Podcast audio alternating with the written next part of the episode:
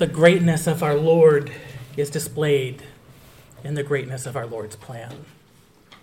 Outlined in Acts one eight, following the Great Commission, when Christ sends out his people to go make disciples, the Lord sends out his people, and in Acts one eight, he gives them a strategy to reach every tribe, tongue, and nation. It's a marvelous plan that displays God's wisdom. And by simple obedience, the Lord's followers could each easily reach the world with the Lord's truth. With the Great Commission on our minds this week, I want to do as I did last year. And I want to pause from our usual, usual study and consider this topic corporately by, by looking at the Word. We talk much about sending out others to fulfill the Great Commission, but I want us to consider our role in that commission as well. I want to dwell on the Lord's call and implant it both in our hearts and our minds through this week, so that when we come to this weekend of, of the missions conference, we do so with our hearts prepared to worship the Lord even more for the majesty and wisdom of his commission. And so I invite you to take your Bibles and turn with me to the book of Luke, Luke chapter sixteen. And I want to bring to you a message I have titled Perspective, Proclaiming the Gospel Now for Eternity. Uh, if you're using the Pew Bible in front of you, you can find today's text on page eight twenty-three. And as always, I ask those of you who are able to please stand for the reading of God's Word.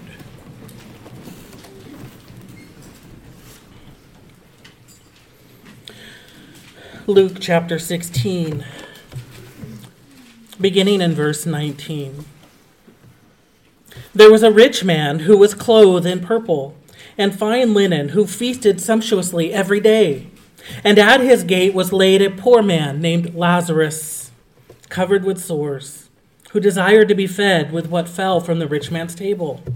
Moreover, even the dogs came and licked his sores. The poor man died and was carried by the angels to Abraham's side. The rich man also died and was buried. And in Hades, being in torment, he lifted up his eyes and saw Abraham far off and Lazarus at his side. And he called out, "Father Abraham, have mercy on me, and send Lazarus to dip the end of his finger in water and cool my tongue, for I am in anguish in this flame." But Abraham said, "Child, remember that you in your lifetime received your good things, and Lazarus in like manner bad things. But now he is comforted here, and you are in anguish.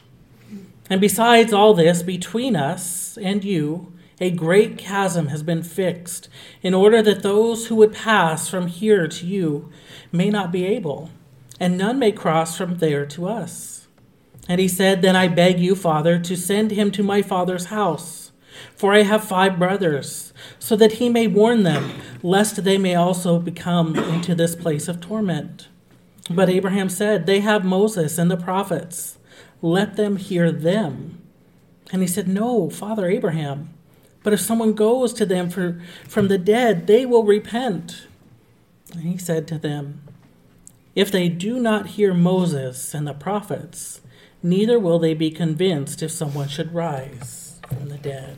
You may be seated.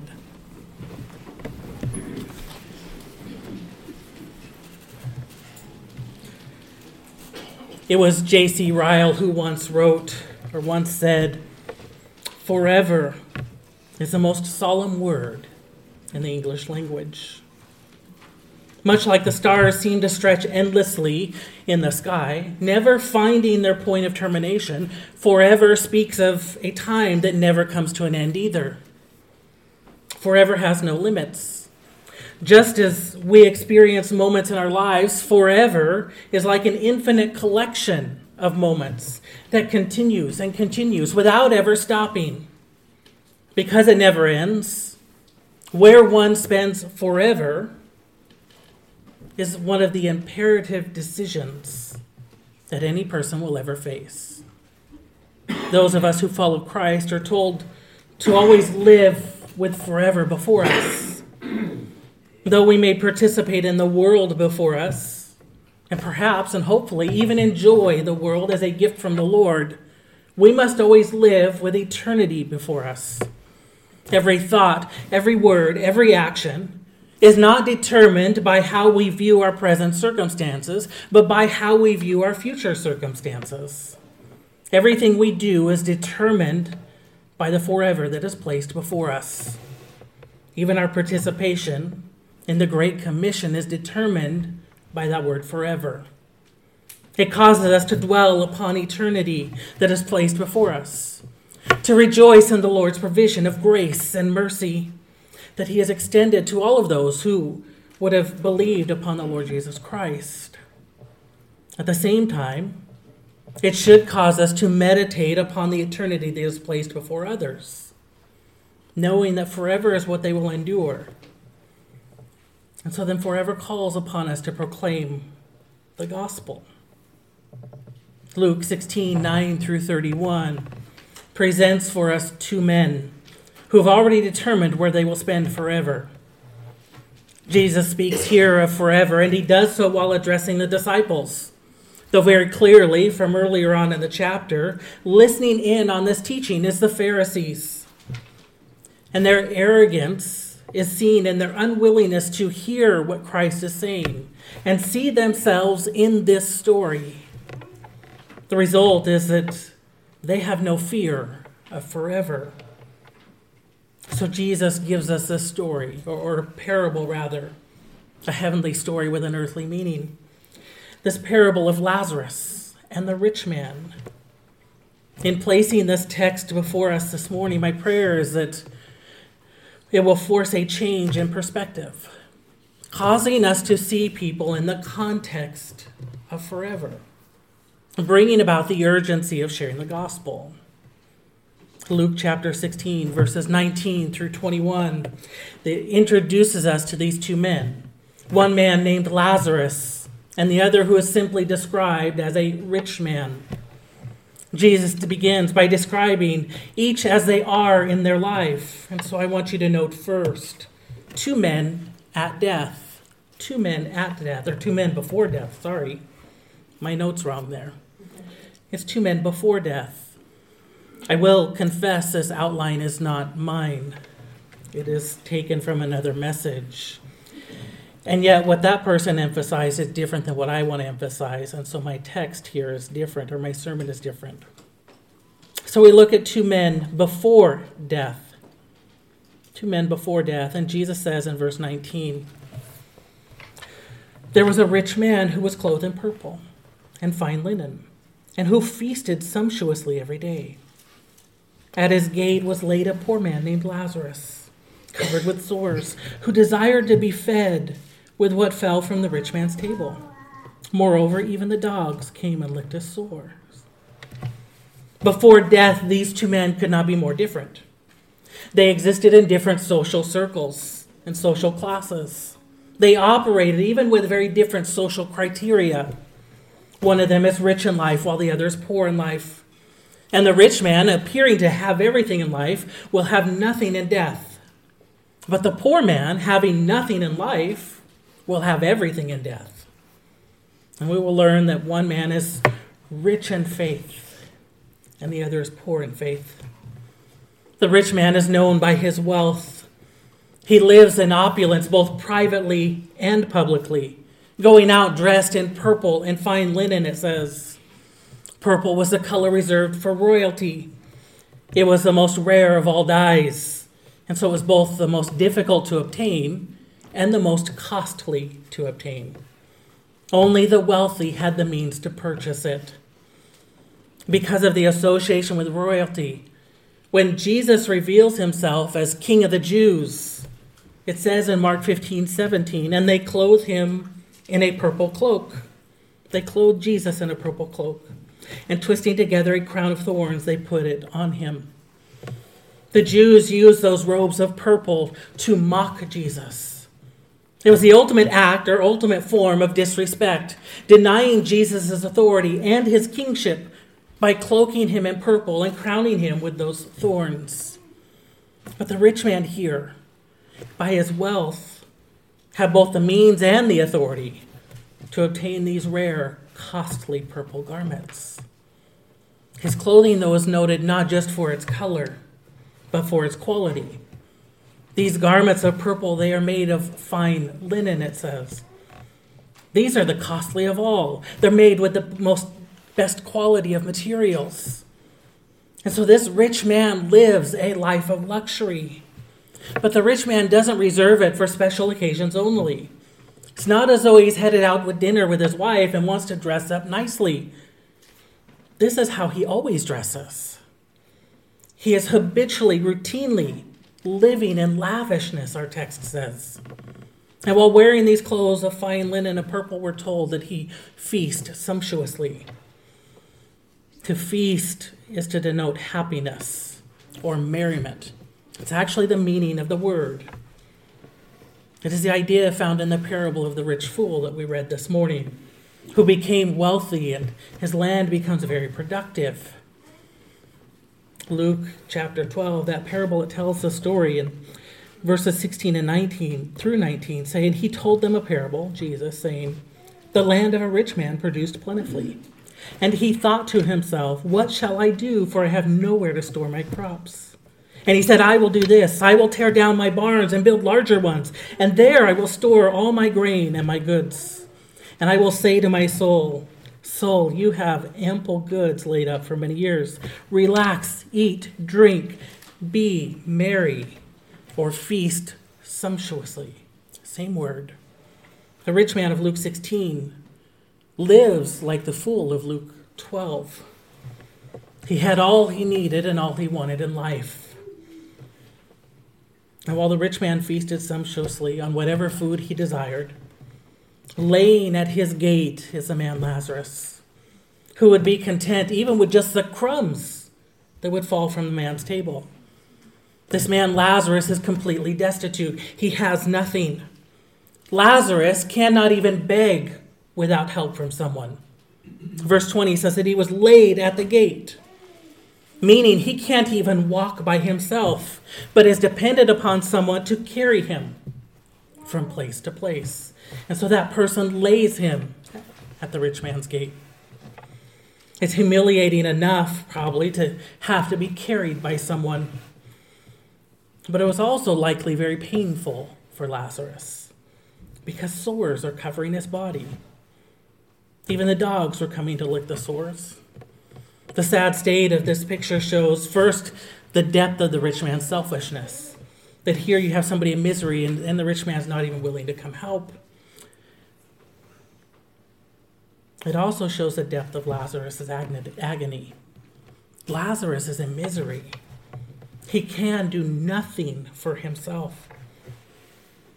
Lazarus has no choice but to depend upon God by depending on those people that the Lord has provided. But the rich man only needs to look to himself.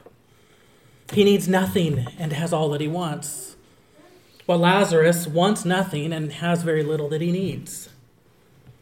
The rich man is in love with his money and so focused on that money, he pays very little heed to Lazarus. Then the section prior in Luke sixteen, Jesus has just taught of the problems of money, and he tells the disciples, no servant can serve two masters, for either he will hate one and love the other, or he will be devoted to one and despise the other. And then he says, you cannot serve God and money. And then he not only speaks of the evils of money, but then in the text, it tells us that the Pharisees are described as lovers of money. They're more like the rich man than they would like to believe. They are wrapped up in their own money and in themselves, and so wrapped up in themselves that it causes them to neglect the needs of others. And Steve Lawson says, a man wrapped up in himself makes for a very small package. Their sin is not that they had money, but that their money had them. And even a poor man can sin in this way. Their god was the money that distracted them from the right priorities. More concerning was not the st- their status on earth, but it tells us about their future status in heaven. These two men before death, the rich man who has no name, and the poor man who is identified with the name Lazarus, they have much to tell us. Augustine even knows that even that fact, that the mention of Lazarus' name, but not the mention of of the rich man's name tells us something. He says Jesus kept quiet about the richest man, rich man's name, and mentioned the name of the poor man. The rich man's name was thrown around, but God kept it quiet. The other's name was lost in silence, and yet God spoke it. You see, God, who lives in heaven, kept quiet about the rich man's name because he did not find it written in heaven. He spoke the poor man's name because he found it written there. Indeed, he gave instructions for it to be written there.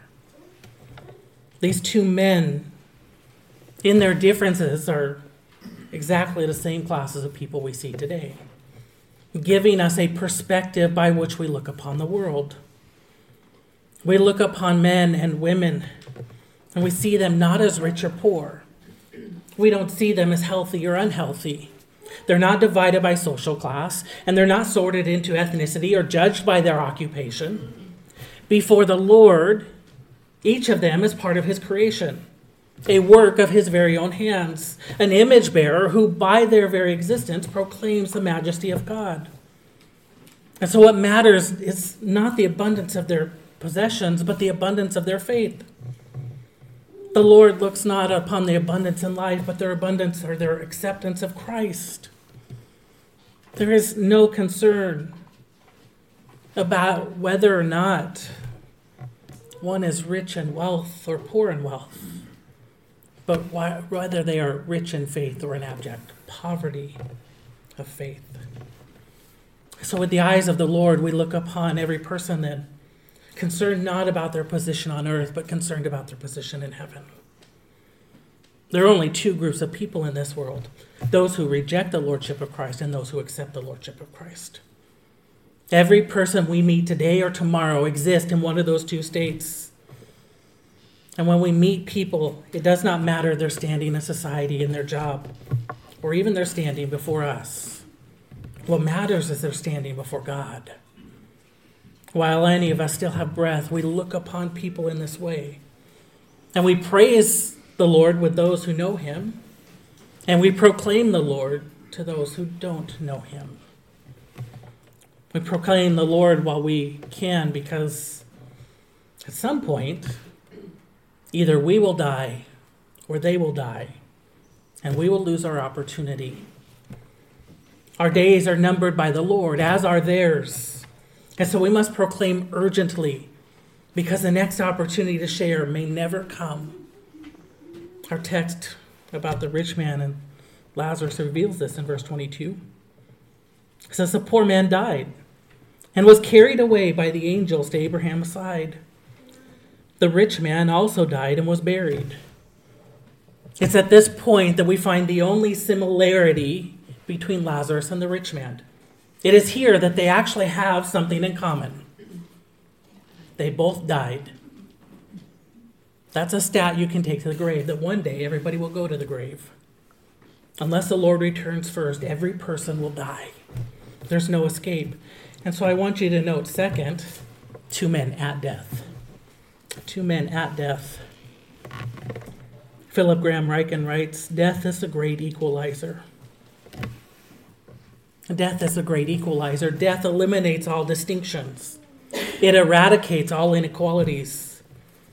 Death defines for us what really matters, because it shows us what is truly secondary and forces us to focus on what is really primary. And the only thing that matters at death is who was Christ in one's life. Who Christ was in one's life determines who one is in death. We see that in Lazarus and the rich man here. It says, first, the poor man died and was carried by the angels to Abraham's side. Lazarus may have died without the attention of, of people, but he died with the attention of God. There's no mention that there was a memorial service. There's not even a discussion of whether or not anybody mourned Lazarus' death. But the Lord took notice.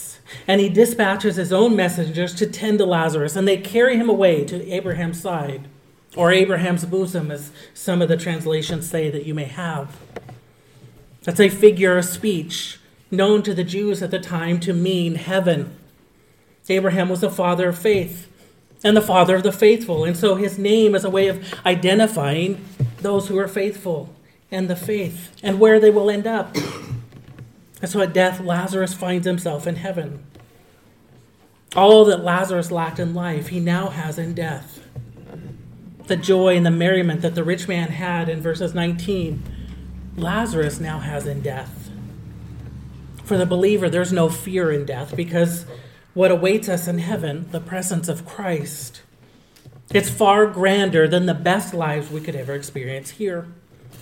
I appreciate the words of William Wilberforce, who said, "I now feel so weaned from earth, my affection so much in heaven, that I can leave you all without regret. Yet I do not love you less, but God more." What a picture that is. A love of heaven weans us of our love of earth.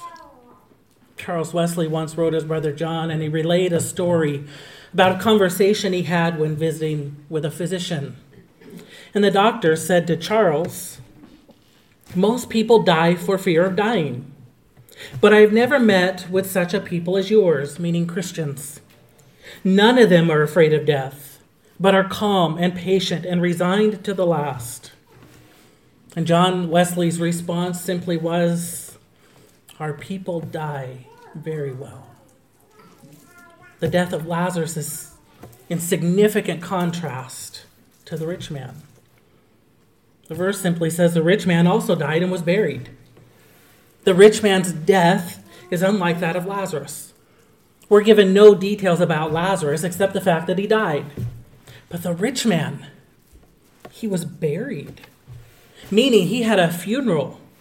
And because of his tremendous wealth, his funeral was likely a tremendous event, attended by society's elite. It was probably filled with family and friends. Those five brothers that he mentions in verse twenty-eight were probably there. While Lazarus died to the notice of nobody, everybody would have known about the rich man's death. But the rich man finds himself not in Abraham's bosom, but in Hades, the next verse says. Hades was understood in the culture as the destination of all those people who died, whether good or bad. But in the New Testament, that term Hades, whenever it is used, it is always used to speak of the destination of the unsaved. And so the rich man finds himself there. He finds himself in hell. What a horrible place that is. Matthew twenty-two thirteen describes it as a place of darkness and a weeping and gnashing of teeth going on there. Nine chapters earlier in Matthew, it also describes it both as a place of weeping and gnashing of teeth again, but then it calls it a fiery furnace. How horrible of a place that must be. That fire, which gives light, is present, and yet is still a place of darkness. A place where fire and darkness can coexist, can be nothing but torment. Jude compares it to Sodom and Gomorrah. It says, "Just as Sodom and Gomorrah and the surrounding cities, which likewise indulged in sexual immorality and pursued unnatural desire, serve as an example by undergoing a punishment of eternal fire." In his writing of the Inferno, Dante writes of hell as this miserable state that is reserved for the dismal souls of those who lived their lives with neither praise nor blame. They've been mingled with the wicked with the wicked choir of heavenly angels, who did not rebel, nor were they pledged to God, but to themselves. I don't think his description is wrong. Hell is not merely a place reserved for the most rebellious or the most horrific of all people, but is filled with those cho- who chose simply to remain indifferent towards the Lord. So how we must plead with those that are indifferent. Plead with them to remain indifferent no longer, urging them to turn to the only one who can rescue them from their sin of indifference, the Lord Jesus Christ. If only they would call upon him, they could avoid this place of torment, because he is the God of salvation. We heard that from the prophet Micah this morning. "But as for me, I will look to the Lord. I will wait for the God of my salvation. My God will hear me." If the Lord was sufficient to save Israel in the time of Micah, then he's certainly sufficient to save the nations of people today. Commenting on this verse, J C Ryle writes, "Death is a great fact that all acknowledge, but very few seem to realize. There are two groups of people we just learned. Those with Christ and those without. Both will die one day, but will we let them die without having heard? The Lord has called upon his people to labor for him. And never can we be held responsible for someone's salvation, because it's not our work to save them, but it is our work to share with them. And we will be held accountable for that. In light of eternity, let us be urgent in our pleas. If people die apart from Christ, let it not be because of our disobedience, but let it be because of their decision. Why is it that people so readily accept the picture of Lazarus in heaven, but very much are quick to reject willfully the picture of the rich man in hell? I think it speaks about the human heart, that we will accept the good but not the bad. But as we read this, we either have to accept both those pictures or deny them both. There's no in between. Luke nineteen, twenty-three through thirty-one. It gives a picture of hell as a real place. And that picture is terrifying. We'll expound upon that more in a couple weeks. But for Lazarus, the picture of his afterlife is terrific. But for the rich man, it's torment. And so as we look at those verses, I want you to note finally, two men after death. We have two men before death, two men at death, and now we have two men after death. Matthew eight eleven says, "I tell you, many will come from east and west and recline at the table with Abraham, Isaac, Jacob in the kingdom of heaven." And that's where we find Lazarus in verse twenty-three. It says, "The rich man opened his eyes and saw Abraham far off, and at his side was Lazarus." Lazarus has gone from this lowly place to now an exalted place. He now sits at the table, feasting away, while the rich man has lost his place at the table. Jesus spoke of this great reversal during his earthly ministry, and now we find it present in the story or in the parable here. Notice how Lazarus remains silent in the entire account. Throughout this entire thing, Lazarus never complains about the hardship he experienced in life, and neither does he gloat over his present state of goodness compared to that of the rich man. This is opposite of the rich man, who now spends most of the rest of this account trying to reason with Abraham. He still seems very oblivious to his own plight and his own heart issues. He seems to think he is still entitled to better treatment and to authority, to the point that twice, twice in this account, he tries to summon Lazarus for his service. He wants Lazarus to be his own servant. Verse twenty-four says, "Father Abraham, have mercy on me. Send Lazarus to dip the end of his finger in water and cool my tongue, for I am in anguish in this flame."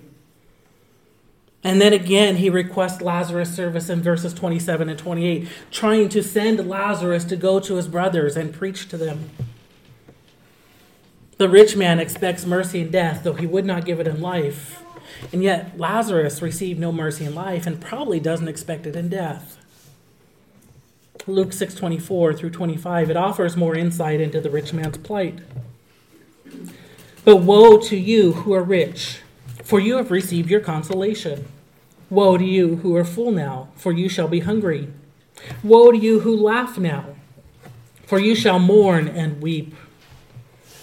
The rich man's wealth and status and money, they're not sufficient to garner a place in heaven for him. It's not uncommon to know that in today's world, people use their money to purchase positions of authority. But those who do that here cannot do the same in heaven. It just shows us that a person's worldly condition is an improper evaluation of a person's heavenly position. Those who have allowed their wealth to be their guide and God on earth, they've received what they are due on earth, and they're entitled to nothing in heaven, it says. Look at how Abraham responds in verse twenty-five. "Child, remember that you in your lifetime received your good things, and Lazarus in like manner bad things. But now he is comforted here, and you are in anguish." By those constant requests, it seems that the rich man thinks he's been treated unfairly. But everything seems to indicate that he had all the information that Lazarus had, and even had all the same opportunities to respond to that information that Lazarus had. It says in verse twenty-three, "And in Hades, being in torment, he lifted up his eyes and saw Abraham far off, and Lazarus at his side." So he sees Abraham, and then he recognizes him, even calling him by name in the next verse, "Father Abraham." According to Luke three eight, the Pharisees call Abraham father, though they cannot be counted among those who had faith like Abraham. And so like the Pharisees, the rich man seems to know the truth, probably even coming from a religious family. But he took no heed to that truth. And then something very extraordinary happens. The man becomes converted. And not only is he converted, but then he becomes a missionary. He begs of Abraham in verses twenty-seven through twenty-eight, "Send him, send Lazarus to my father's house." So now he believes the truth and he wants somebody to go. "For I have brothers, five brothers, so that he may warn them, lest they also come into this place of torment." And so now he wants the message to actually be proclaimed. Specifically, he wants it proclaimed to his family. But then Abraham responds in verse twenty-nine, "They have Moses and the prophets, let them hear them." His brothers, like the rich man, all had access again to the same truth. Romans one tells us that people are without excuse. "For what can be known about God is plain to them," it says, "because God has shown it to them. For his invisible attributes, namely his eternal power and divine nature, have been clearly perceived ever since the creation of the world in the things that have been made. So they are without excuse." The rich man's brothers had the same information and the same opportunity to act upon that information. But then the rich man tries to reason even further with Abraham. And he says, "No, Father Abraham, but if someone goes to them from the dead, they will repent." And Abraham responds further. He said to him, "If they do not hear Moses and the prophets, neither will they be convinced if someone should rise from the dead." And we know that Abraham is right, because a short time later, Christ will do just that. He will be put to death on the cross. And three days later, he rises again, and yet people aren't persuaded. Even though that event comes later, Christ's death and resurrection, there's already a story that's happened that proves Abraham right. John chapter eleven tells us the story of Lazarus, a different Lazarus, not the same one here. In that true story, Lazarus has died. The people begin to mourn their, his loss, and they call upon Jesus, who eventually returns and does what? After he's been dead several days, he calls forth and Lazarus lives again. And how do the people respond? Certainly some rejoiced. But we spoke of this back on Palm Sunday this year.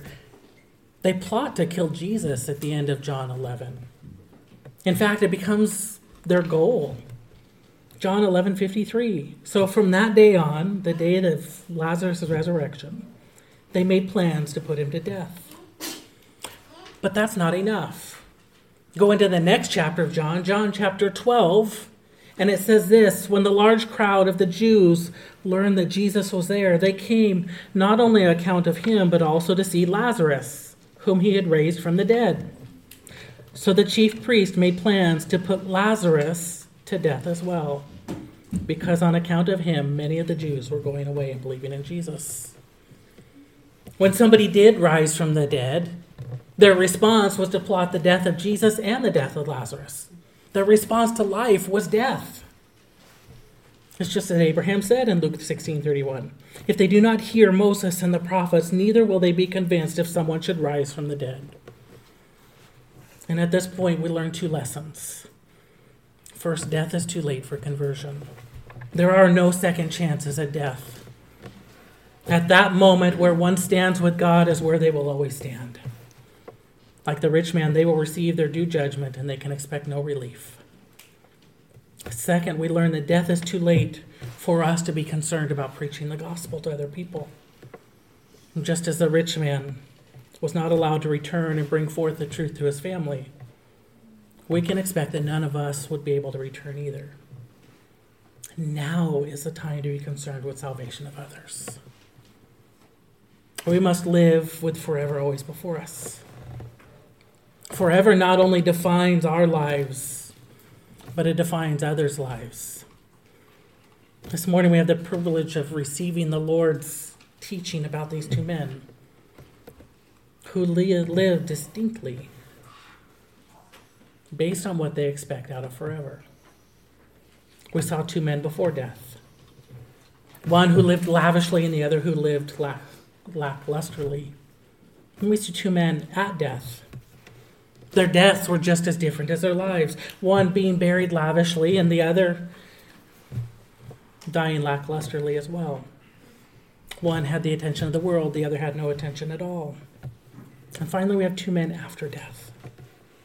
With forever before them, one finds himself in Hades and the other in heaven.